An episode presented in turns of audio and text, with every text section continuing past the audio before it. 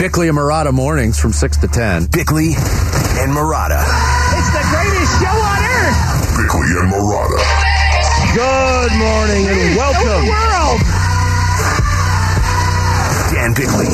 Sports, man. Sports. Vince Marotta. It's a power-packed morning zoo. Are you kidding me? Bickley and Marotta. Spectacular. Bickley and Marotta. I love this show. This is the greatest show in the history of radio. It's the greatest radio show ever. Bickley and Marotta. I hate everything about this show. This is the worst show in the world. Hello, happy Tuesday, everybody. Welcome one, welcome all to Bickley and Marotta Mornings. I am Dan Bickley. To my left is Vince Marotta. Behind the glass is Jared Carlin and, of course, Sarah, the Ruthless Gazelle. We're going to begin today's show with news that Rihanna is hosting the Super Bowl halftime show. Are we happy about this? I can't really say that I ever get that jazzed about the Super Bowl halftime show. Yeah. I'll watch. I was really jazzed last year. I thought that last was cool. Year was that fantastic. Was cool. Yeah. Who was last year? But I can't even remember. Oh, come on, that is the West Coast. Oh, yeah, that's right. That's right, yeah. Yeah, my millennial heart was bursting. Right, so yeah. Yeah, mine too, even though I don't have one. It was, yeah, listen, I thought they all killed it last year except for Fitty. Fitty was a little bit out of tune. Is he the one that was upside down? Upside down. Yeah. Kind of hard to wrap upside down. I get that. Yeah. Mary J. Blige was tremendous. Let me write this. So our 50 looks upside down. What does it look like? OS. 50. Oh, 50 upside down. Upside down. Buddy Biancolana. Amari Telemaco. Yeah. So there's a great headline in AZ Central today because my initial reaction, of course, is always, why not this group? Why not the Foo Fighters? Why not ACD? You know what I'm saying? Well, why not Led Zeppelin? Foo might be tough this year.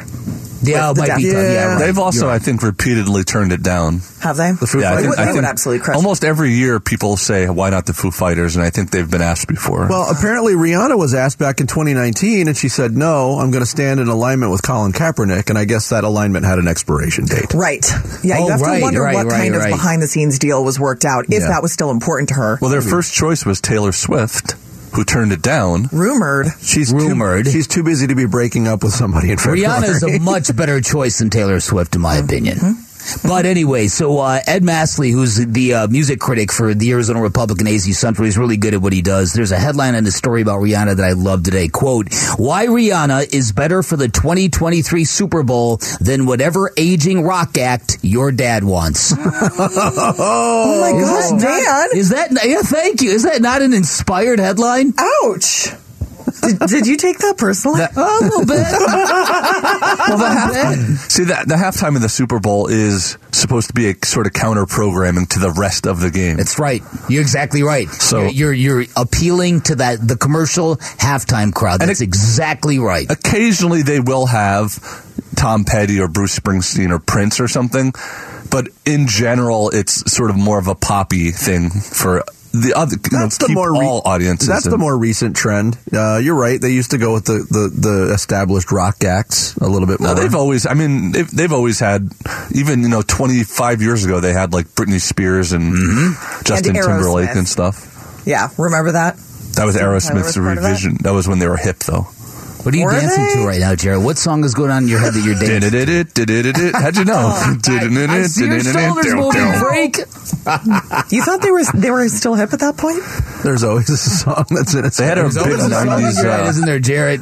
Kuna Matata. Right? Just shoot up a shada. Remember that? Totally. That's right. All right, start the show, Jared. The Splash.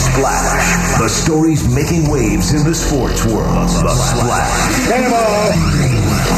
Animal coming. The Splash. Brought to you by Presidential Pools, Arizona's #1 pool builder.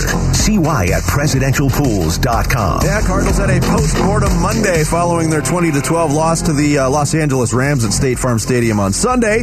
Head coach Kliff Kingsbury updated some injuries from the game. Wide receiver A.J. Green has a bone bruise, concern he'll miss some time. How will he ever survive? Guard Justin Pugh, day-to-day with an elbow injury. Defensive lineman Rashard Lawrence already had surgery on his hand. He's weak, out several weeks. And Zaven Collins should be able to go on Sunday with his shoulder issue.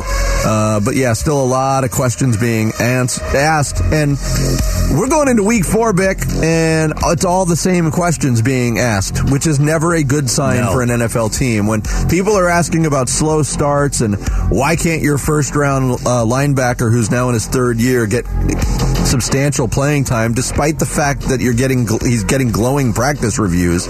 It's all very curious. Have they ever even solved what happened to him at the end of last year? Have you heard anybody articulate what happened to them last year? Have they solved? Do they even know what the problem is? Shut up, Jarrett.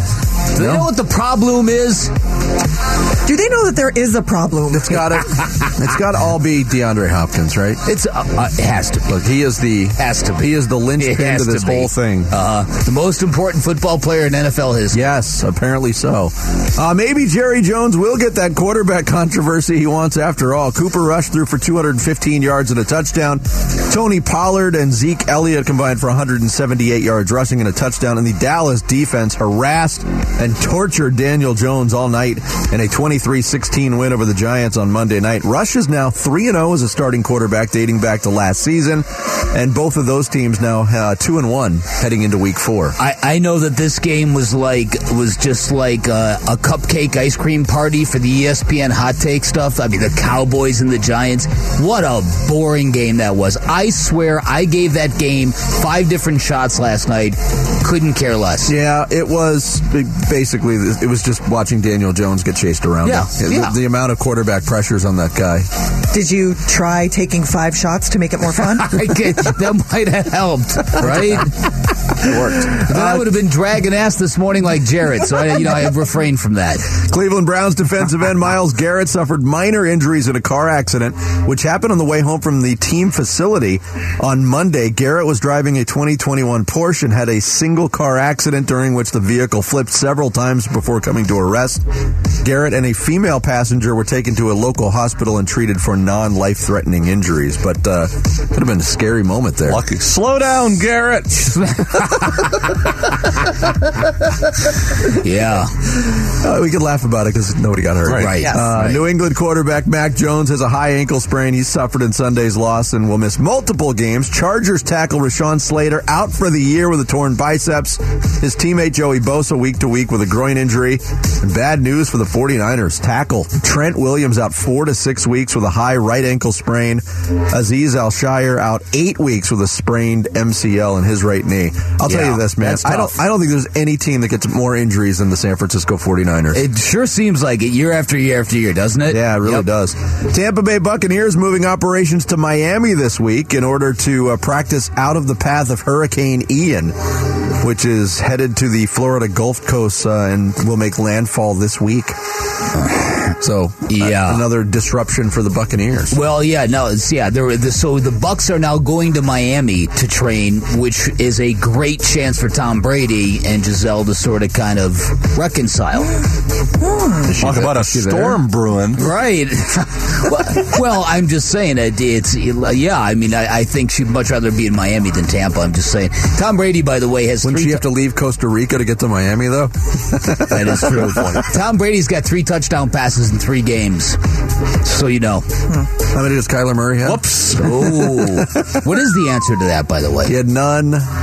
Then 1. And 2 the first week in mop-up duty. So I think he's got 3. Okay.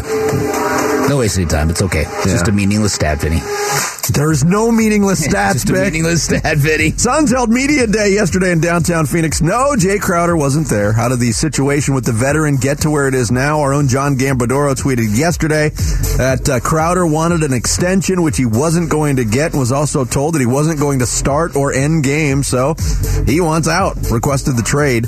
Other items of note from the proceedings. Chris Paul says he doesn't regret anything about the Dallas series. Cam Johnson put on some muscle and said there's no bad blood between himself and Crowder. DeAndre Ayton, some real muscle or some proverbial muscle? Real muscle. Okay. Yeah. Much better than metaphoric muscle. Yes. Muscle, yes. Or beer muscles. Yeah, right, DeAndre Ayton did not appear to be in a good mood.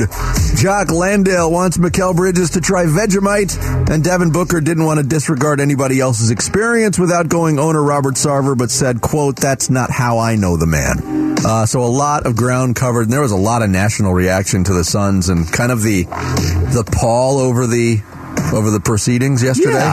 Yeah. I think it was probably the second weirdest media day in all of the NBA. I think you're right. The Boston Celtics took number one on that. Suns training camp starts today. They open up the preseason Sunday night against the Adelaide 36ers from Australia. D-backs on the road for 8 straight to end the 2022 season. That stretch begins tonight in Houston against the Astros, who come into tonight's game with a 101-53 record. Zach Davies in the opener for the Snakes against Lance McCullers Jr. First pitch is 5:10. Pre-game coverage starts at 4:30 on ESPN 620 AM and 98.7 FM HD2. And one final note, 7-time NASCAR champion and 1-time Vinnie Joe Trivia contestant Jimmy Johnson retiring from full-time racing in order to spend more time with family. Johnson won 5 straight NASCAR Cup championships from 2006 to 2010 and then added additional titles in 2013 and 2016. Super good dude. Yeah, I enjoyed that. Do you remember his topic? Wasn't it, was it racing movies? No, famous Jimmys. James and Jimmys. I think I beat him, didn't I? Yes, you beat everybody almost. I got to know him just a little bit, as I've told you guys before, because I used to always rip, not at him necessarily, but how milquetoast he was while becoming this incredible champion on NASCAR, right? Mm-hmm. He wasn't Jeff Gordon, he wasn't Tony Stewart, he wasn't any of those guys. And his aunt lives out on the west side. Oh, she didn't like me at all. And so she would just kill me with voicemails. It just became a funny talking point between me and Jimmy. Yeah. So props to his aunt, man. She had his back. Yeah, you got those family members having your back. She had his back. There you go. Everybody should have your back the way she had his. Yes. Right. What was her aunt? What? You remember? Aunt Johnson. There's your splash. You're off to a good start today, Ferret. Wow, I really botched today's date. Today, apparently, it's Monday again. No, it's... Oh, please. Stop. Today's splash for Tuesday, September 27th. Coming up next, Suns Media Day. Yeah, it was weird. There's no other way around it. We'll get into it next. It's Bickley Marotta Mornings, 98.7 FM, Arizona Sports Station. 98.7 FM, Arizona's Sports Station. Bickley and Marotta Mornings.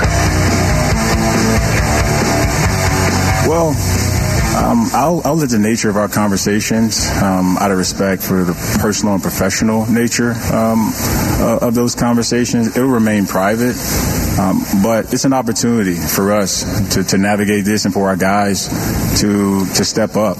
We've always said this is about the team. It's never about one person. It's never about one player. It's a collective. So from our staff to our coaches, like I said, our fans, our community, this is a team thing for us. And this is just a difficult situation we'll navigate, but we'll always do it with the utmost respect for our players.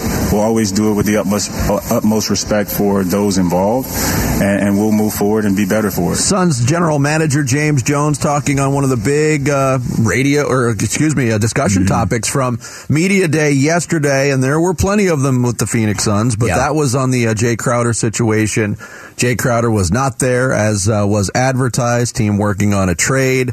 James Jones, ever the optimist, looks at this as an opportunity, but until...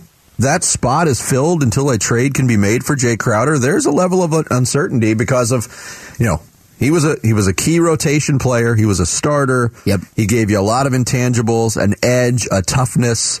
And without that, and you lost another guy that kind of filled those roles too, and JaVale McGee. That's one of the concerns going into the season for the Suns. And like I said, that was just one of the very many topics that was discussed yesterday. Oh, yeah. Okay, well, if you want to hyper-focus on that one of the things that jumped out at me, yes, I agree with all of that. I do agree that a change moving forward is not necessarily a bad thing. I think by the end of last year, we all kind of realized that no matter what events conspired to take down the Phoenix Suns, and we've laid out a lot of them, whatever did, it revealed a team that was more fragile than we thought they were.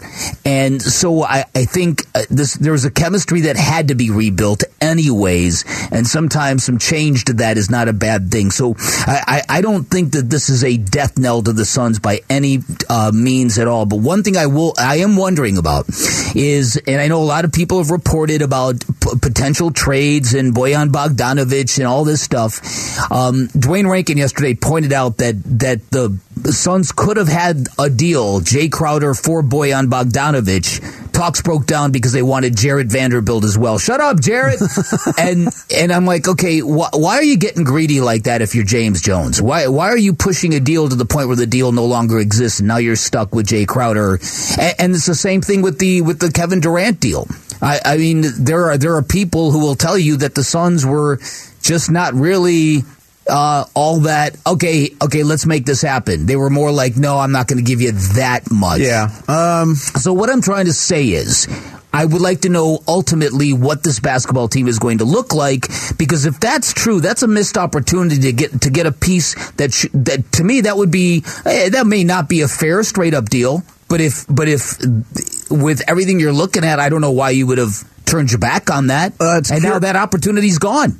I think James Jones, if you want to say greedy, okay, that's fine. Yeah, he had a couple of needs he wanted to fill with that trade. Mm-hmm. One was shooting with Bogdanović, and Jared Vanderbilt would be a perfect plug-in to what they need. Right. He's long, he's athletic, he defends. That's exactly what they need at that four spot, behind Cam Johnson and in that rotation. It's just curious to me that Utah made a deal in full rebuild mode. They made a deal and sent Bogdanović to a team that's not really considered a contender in Detroit. Mm-hmm. And they acquired no draft picks in the process. Mm-hmm. That's what kind of made that deal really weird. James Jones went for it, thought maybe he could take advantage of a team that was in rebuild and probably didn't want to part with draft picks mm-hmm. in that deal as well. Mm-hmm. But... yeah, is it a missed opportunity? That's what it boils down to. That's what it looks like it might be to me. And again, that's James Jones has earned a level of trust. He certainly hasn't been perfect in what he's done. He's made a share of mistakes, in my opinion. But this is in front of him now to replace the pieces that are missing. Or not the pieces, but to kind of recalibrate and refit this basketball team to something that's good enough to win the Western Conference. So there's pressure on him to make this happen. And now you're looking at Jae Crowder as a distressed asset. As you pointed out yesterday, everybody in the league now knows that there's nothing but contention here, to the point where he's not even. They asked him to stay away. Well, that's not going to help their. That's not going to help their leverage. No, it's not. And I read Gambo's tweet from yesterday during the Splash, and what Gambo didn't mention either is that he wants a new contract. He wants to be a starter and maybe finish games, which wasn't going to happen here. And oh, by the way, Jae Crowder doesn't want to play for a lousy team. Again, mm-hmm. He wants to play for a contending team. Yeah. So the list of candidates to move him is very, very small, short right now. Yeah, I don't know what exactly it is that he wants most. That's quite a long list to have. Mm-hmm. If I want a hamburger, I want a cheeseburger. Well, but in all seriousness, if it's a vanity play, the idea of not starting shouldn't be something that holds you back if your minutes are still comparable. And again, there's the best players are going to end the game, yes. So it's not like just because you're not starting. Manu Ginobili famously never minded not starting as long as he was on the court. Well, the Gambo tweet said that he's not going to finish the games either. Yes, but how would you know that? How can you determine that? Apparently, that's what they told him. Okay, I guess, but wouldn't that be silly? But they break it down in an ideal situation. If we have full health, these are the guys that we're going to close with. Which it's quite a leap in logic. For a proud veteran, I get being a little hurt about that. Yeah, it's a big loss though. You're losing, despite all the intangible stuff that he brings. You're losing either your fifth or sixth man. That's a big piece to replace on the fly. Why would you tell him you're not going to be closing games? That seems asinine to me. Why would you say that? That's like telling Jordan Hicks, sorry, you're not going to play. That's a little bit weird to me. Yeah, except Jordan Hicks sucked it up and played football. And did play. Uh-huh. And got a contract elsewhere. And started. Right. Yeah. But I mean, if you wanted a guy to stick around, you wouldn't tell him, you're not going to start and you're not going to finish. Well, that's the thing. Maybe they didn't want him to stick around. Well, that's clearly maybe the thing. Yeah. But it's just, again, that the fact that this got so public and now everybody else in the league knows about this, the Suns are kind of holding the bag right now. And that's not a good place to be in going into a season. No. I wanted to play one other soundbite for you, and one of the big topics again, and this would have been the biggest topic, but it was probably third or fourth on the list, was the collapse last year in the playoffs, how that the team exited from that series against Dallas. Devin Booker was asked, how much does that Game 7 loss pop into your head this offseason? I mean, similar to the year before that when we lost in the finals, we fell short of our goal. And, that's to win the NBA championship. And, I think once you have a finals experience, that's all you want.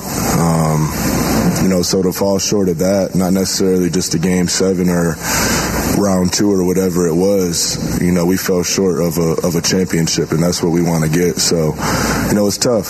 It's like everything in life. You fall short of your goal. It's frustrating, but, you get over it quick and understand harping on the past isn't going to do anything for you, and, it's time to get better, lace them up again, and get after it. That's the weird. Devin Booker actually addressed it. A lot of guys said, hey, we don't want to look back on that, but I think this is true, that the fan base still isn't over it, and I think the players probably moved on pretty quick from that. Yeah.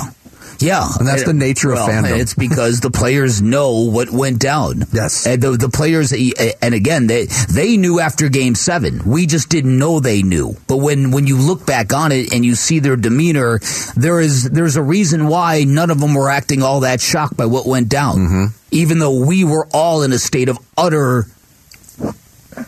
confusion. I still am. I'll admit it. It doesn't make sense to me still. I think one of the benefits of this Robert Sarver saga, the Jae Crowder saga, the DA thing, there's been so much other stuff that has happened in this offseason. And I think the Robert Sarver saga is such a net positive for this fan base that they've got the opportunity to move on and to not have to explain themselves. I think for the most part, people are willing to shut the book on it now because of everything that's happened since. I may be wrong about that, but I do believe people are kind of in that frame of mind. Yeah, I think you're right. Coming up next, talk about teams trying to explain themselves. That's what the Arizona Cardinals are doing after their game against the Rams on Sunday. We'll get into some of the comments from the head coach, Kliff Kingsbury, next. Bickley and Marotta Mornings, 98.7 FM, Arizona Sports Station.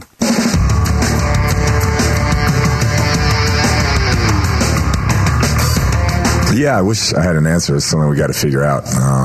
Been slow starts, all three phases this week, unfortunately. But that's got to be an emphasis. Get started faster on offense. Get in a groove. Get moving. So we can get into some of our tempo stuff. And coaches and players, we got to figure that out this week. Yeah, the theme for the Arizona Cardinals in 2022 has been slow starts. And you heard Kliff Kingsbury say it there yesterday when he was addressing the media. Bick, all three phases this time.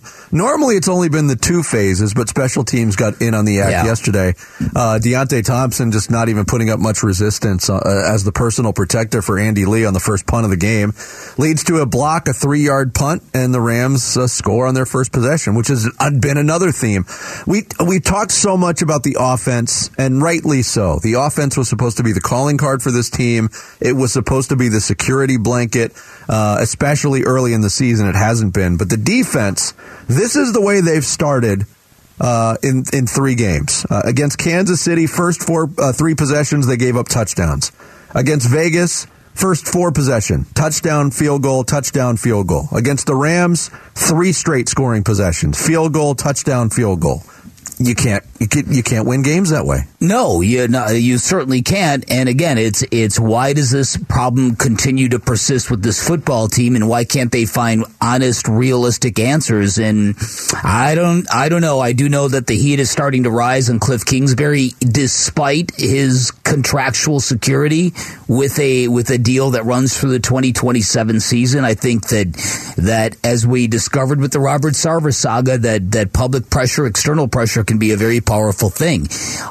They better get this figured out, because even in watching last night's Monday night boring snooze fest game, a limited offense like the New York Giants against a really good defense like the Dallas Cowboys, they on script moved the ball down the field on their first possession of the game. game. It's one of these things that, to me, I can't even begin to find an answer why this football team struggles the way they do early.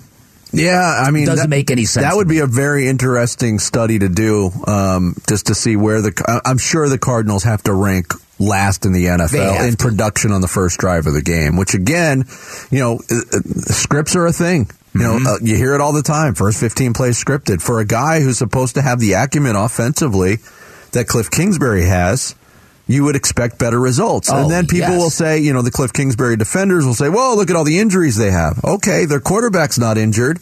And when you pay a quarterback $230 million, you're putting belief in him that, hey, you can get us through the tough times.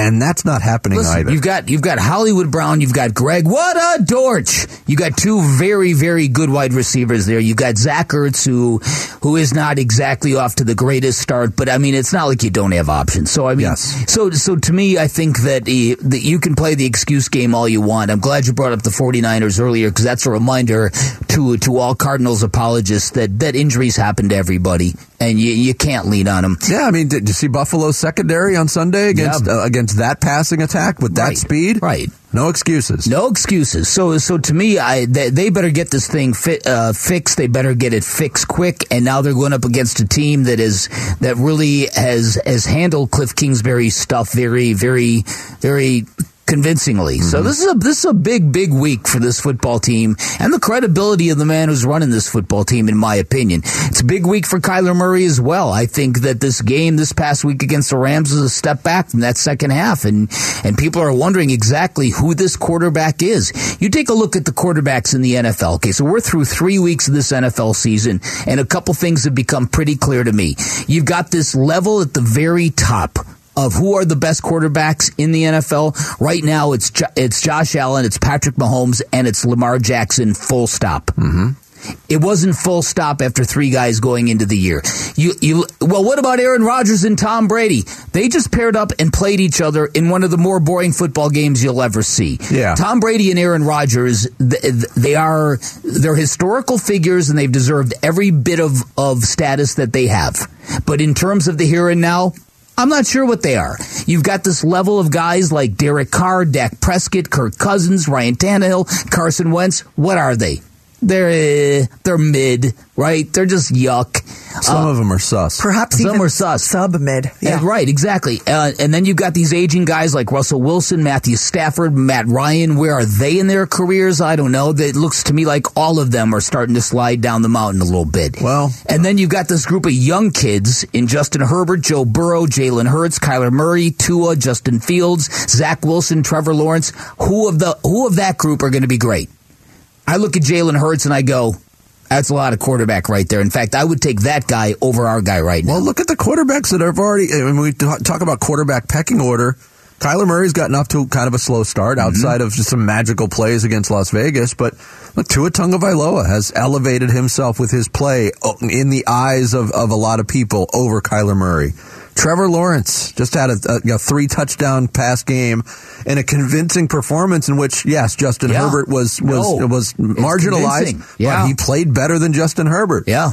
Jalen Hurts certainly is on that ascension as well, and that's what's really concerning is if you look at patterns, and everybody says, well, this is not last year's team. That's true, but you can look at some patterns. In the last 2 years, Kyler Murray's second year and third year, his play at the beginning of the season, both of those years, was MVP level, and we're not seeing that right now. No, you're exactly right. And is it because of the conditions around him and the personnel around him? If it is, that's a huge problem. Without a doubt. Without a doubt. So I'm real curious to see where Kyler Murray is going, because I put Kyler Murray in this group of young kids. You don't know what they're going to turn out to be. Each of those kids that I have mentioned are very, very uber talented. I agree that this might be a breakout year for Trevor Lawrence and Jacksonville. This might be a breakout year for Tua and Jalen Hurts. Justin Herbert, I don't know. This is going to be one of those lost years for him, you know, with his rib issue. And they've been riddled with injuries too. And that head coach they've got, I mean, and also how overrated he is. Oh, well, there is that. There is the Jared Carlin hot take about that. He's good, but the way they talked about him in the offseason as on the same level as like Aaron Rodgers and Josh Allen. Yeah, I mean, it could go one of two ways for Justin Herbert. I mean, the ascension could continue because he's got all the physical skills. Or at the end of his career, you might go, he's Jeff George. Yeah, remember how maybe they raved about better. Jeff George and the arm talent? Oh, my, we've never seen an arm like this before. What did Jeff George do? Nothing. Yeah, probably maybe more like a Phillip Rivers type or something. Like huge stats, good, but never like great. You think he'll have that many kids? Well, I don't know. Not with that rib injury. Oh, my God. Wow. Are ribs part of that? I don't know. I gotta check my biology book. Adam's rib. Isn't that how Eve was? Hey! Week 4 of Bix Picks is here. Text PICK to 620-620 to sign up and compete against Dan Bickley for your chance at the grand prize, a 75-inch TV courtesy of Corona Extra. Weekly winners will receive an NFL jersey of their choice and a $50 gift card to Cold Beers and Cheeseburgers. Just text PICK to 620-620 to enter. Coming up next, Week 3 is in the books in the NFL. We'll get into the snooze fest from last night, some other storylines from around the league next in Hash Marks. It's Bickley and Marotta Mornings live from the Auchin Community Studios here on 98.7 FM, Arizona Sports Station. Bickley and Marotta, Hash Marks. Elliott to the left of Rush, first and goal outside the one. Snap back, Rush looking left, fade, slam, caught in one hand. Touchdown, Cowboys! 105.3 The Fan in Dallas. Brad Sham on the call. One of the highlights of Dallas's win last night. How about CeeDee Lamb? Drops about the easiest pass that'll ever be thrown his way in the first half and then makes that ridiculously contested one-handed catch for the touchdown. Dallas beats the Giants. And there were people, Bick, that said, hey, Dak Prescott, you lose in week 1 to Tampa Bay. You hurt your thumb. They're trying to rush him back. You're going to Cooper Rush. Your season might be over. And to their credit, Dallas has responded with 2 straight wins. And they're going to be in a lot of football games because that defense led by Micah Parsons is just flat out nasty. Yeah, that's what's carrying that football team, obviously. Beating the Giants, to me, that's really not a huge accomplishment, but they beat the Bengals the previous week. Mm-hmm. So your point is right. They found a way to win a couple of games without Dak Prescott. Jerry Jones famously said, I welcome a quarterback controversy. He was actually wanting one. Well, wanting one. Yeah. And I think it was mostly because that would be proof that they survived and maybe even thrived in this time without Dak Prescott. I still think that the Eagles are clearly the best team in that division, but we'll see. That Dallas defense, you're right. That is what makes that team different. Yeah. They've got at least 2, maybe 3 impact players on that defense. When you're talking DeMarcus Lawrence, Micah Parsons, and Trayvon Diggs. Well, you're talking about 3 impact football players. Let's look at that 2-year draft span, 2020, 2021. In 2020, the Cardinals take Isaiah Simmons at number 8. And you've seen the way his career has gone. Mm-hmm. The next year, Micah Parsons fell a little bit, if you remember, on draft day. He went number 12 overall to Dallas. And people were questioning, all right, what about the attitude? What about his off-field persona? All of those things. And I think that led to him falling to 12 because you see the talent. 4 picks later, the Cardinals got Zaven Collins. Oh. So in that same draft, sort of real estate neighborhood saga. All the wide receivers in his neighborhood at a different position. Right. We mentioned it earlier in our previous discussion about Kyler Murray. This group of young quarterbacks. Justin Herbert gets talked about a lot.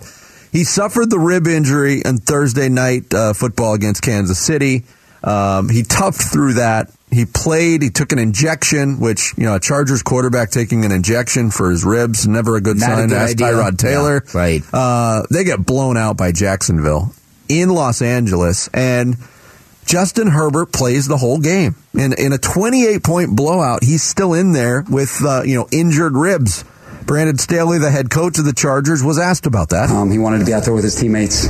He felt good, and he wanted to finish the game. He wanted to, give our group some energy, and we were going to protect him there at the end with a really sound protection as best we could. But it was more about him wanting to finish with his guys. Yeah, look, Brandon Staley's been blessed with a roster, maybe the best roster talent-wise in the AFC, maybe the league for that matter. His decisions, and to hear him say he wanted to be out there, that's where you as a head coach take the best interest of your player and your team into consideration. Mm-hmm. Justin, I appreciate you want to be out there. You're not right. We're going to sit you, and let's try it again next week. He's getting a lot of heat in Los Angeles. He really should, because the explanation, the game was 38-10 at that point in time, and this explanation that he wanted to go in and finish the game with his guys. Okay, listen. His guys already know how tough he is just by him willing to play. Yes. You as the head coach have to be the adult in the room here.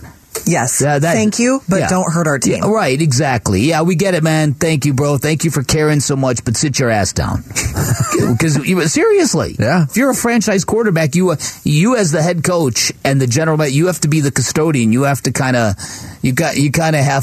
make those kind of decisions for a guy sometimes. He's quite something as a head coach. I don't think he's long for this league, to be honest with you. No. I mean, it's one thing to be different, like this cat down in Miami is, but you got to back it up.